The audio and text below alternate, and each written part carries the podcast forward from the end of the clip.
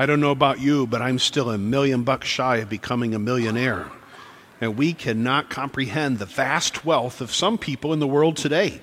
Uh, there's Amazon's Jeff Bezos, but now economists say that Elon Musk of Tesla fame might be the first person to become a trillionaire. How much is that? Well, a trillion is a thousand billion, just as a billion is a thousand million. It's just beyond our imagining for some one person to have so much more than all of us put together, probably more than half the country put together. And many people looked upon Job the same way, 2,000 years before Jesus was born. Job led a very successful life, and he had a big family, but it was in his blood. He was from a great family tree. He was the grandson of Esau. That means that his great great grandfather is Abraham, our father in faith. And God's promise to Abraham was coming true through all the generations of his family. God had told Abraham when he was 100 and still childless, he was still going to become a dad. He would be the father of many nations with descendants as numerous as the stars of the sky. And so, as the generations came to pass, each one was more blessed than the one before it. And that's why Abraham's great great grandson, Job, well, he has 10 wonderful children, seven sons, and his three daughters were thought to be the most beautiful in the land. He had vast estates and land holdings, and the scripture tells us that Job had 7,000 sheep, 3,000 camels, 500 yoke of oxen, and 500 donkeys. More than he knew what to do with. And yet, as the story goes, and as you recall, Satan believed that if he took all those things away, that he could convince Job to curse God. God, however, was putting his money on Job. He knew this man to be righteous, holy, humble, and he knew that holiness and his faith was not only based in his wealth and blessing. And thus it was that calamity and catastrophe struck from every side. In an instant, all of his children were dead, all of his land, all of his livestock in ruins, his own health in distress. God left him his wife. That was a good fortune. But in chapter 2, verse 9, she looked at everything that had been destroyed and taken from them, and she blamed him. And she said, Curse God and die, and walked off to leave him, scraping his sores. Job was in his darkest hour. Today's first reading sounds more like a suicide note, where he said, All is misery. There is no happiness for me. And this would go on and on and on. Job would curse many things, but never God. He would curse the day of his birth. He would curse the day the womb that bore him, but he would never turn on God. In fact, when Job's wife told him, "Curse God and die," he said to her, "We praise the Lord when things are good. Should we not praise the Lord also when things are bad? The Lord gives, the Lord takes away. Blessed be the name of the Lord." And that was the seed of Job's faith that would sustain him through all those difficulties. So much so that by chapter 19, when still he has nothing, what does he say? I know that my Redeemer lives. I believe that I will see God. As this world had disappointed him and let him down and left him in the lurch, he decided it was all passing away anyway, and he figured out what mattered more than his wealth, and that was his faith. And so, in his darkest hour, Job set his sights beyond the horizons of this life on that kingdom that is to come, on that world that is without end, he started looking for the Messiah, the one who would let him leave it all behind and make every darkness light and make death into new life. 2,000 years before Jesus, Job already said, I know my Redeemer lives. I believe that I will see God. And over those two millennia, expectations among God's chosen people began to grow and to grow and to grow. The more suffering they had to endure, and there was plenty of it, the more their hopes of heaven and a Messiah who would free them and take them there grew right alongside it.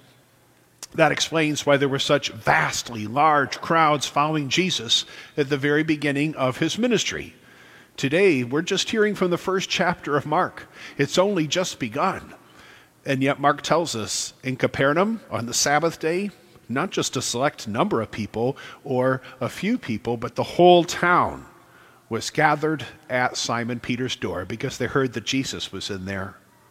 And they weren't going anywhere until they could see him and hear him and touch him and be forgiven by him and healed by him because they had been waiting, they and their ancestors, for these 2,000 years for God to fulfill prophecy, to answer prayer, and to keep his promise to send his son to seek and save the lost. Jesus, he's fully divine, but he's also fully human. Like us, Jesus is capable of feeling hunger, thirst, sadness, sickness, and exhaustion. And these people were already working him to the brink of total collapse. He hopes to catch a little sleep that night, but then he knows he needs to pray. That's the gas for his tank. And so, in the pre dawn darkness, Jesus, who had so little sleep, he leaves everyone else behind, hoping that he might spend just a few minutes with the Father to make sure that he was still carrying out the plan, just as God the Father intended. But even there, Jesus trying to catch a little time with his dad, Peter interrupts him and says, Everyone is looking for you. No one went home. Everybody was still waiting there, once again, hoping that the Master would teach and preach and heal. And Jesus, he senses the urgency. He knew that from the time he was a baby, his days were numbered, that a king was trying to kill him, and his enemies would not be satisfied until he was murdered. But he also understood the urgency that he only had a thousand days. Because he's God, he knows everything. He knows when he's going to be murdered and where he's going to be murdered and by whose hand he will be betrayed. And so he intends to use that thousand days to change everything for everyone. To make sure that all those people who, like Job, suffered so much in this life, lost everything, would realize that there was something greater in store for all of them. That he was coming to right every wrong, to shine light into every darkness. And that was hope enough for them. And he said, We must go to the other towns. We must let everyone know the kingdom of God has come. The gates of heaven will be opened, and everybody can leave this world full of sadness and sickness and disappointment and death behind because the Good Shepherd has come to gather his lambs into his arms and to carry them home to heavenly rewards. Those who want to join him in that journey have to deny themselves, take up their crosses, and follow him, willing, like Job, to endure whatever suffering we may have to, knowing that no matter how many crosses we bear, no matter how far we must carry them, one day we too can exchange them for the crowns of righteousness. Now let's focus on Peter's mother in law. It's the very beginning of Mark. Jesus has just called the fishermen of Galilee to lay down their nets and follow him. And when Peter left everything, that means he must also have had to leave his wife in the care of the early Christian community. Peter was married. This is his wife's mother that is sick with a fever. And what an interesting transformation. As soon as Jesus heals her, even though it's the Sabbath day and he shouldn't be doing work and she shouldn't be doing work, as soon as she's healed, she gets up and waits on everybody in the house when we're sick. Sometimes we like to milk it for an extra day or two to see if we can stay home from work, stay out of school, get someone else to bring us food so we don't have to go make it ourselves. But she's up and she's at it. Why? Because she has had an encounter with Christ. And once we see the face of God, that face that Job so longed to see, well, that makes us disciples and that makes us missionaries and that makes us servants. A disciple, one who follows Jesus. A missionary, one who goes and tells other people about Jesus.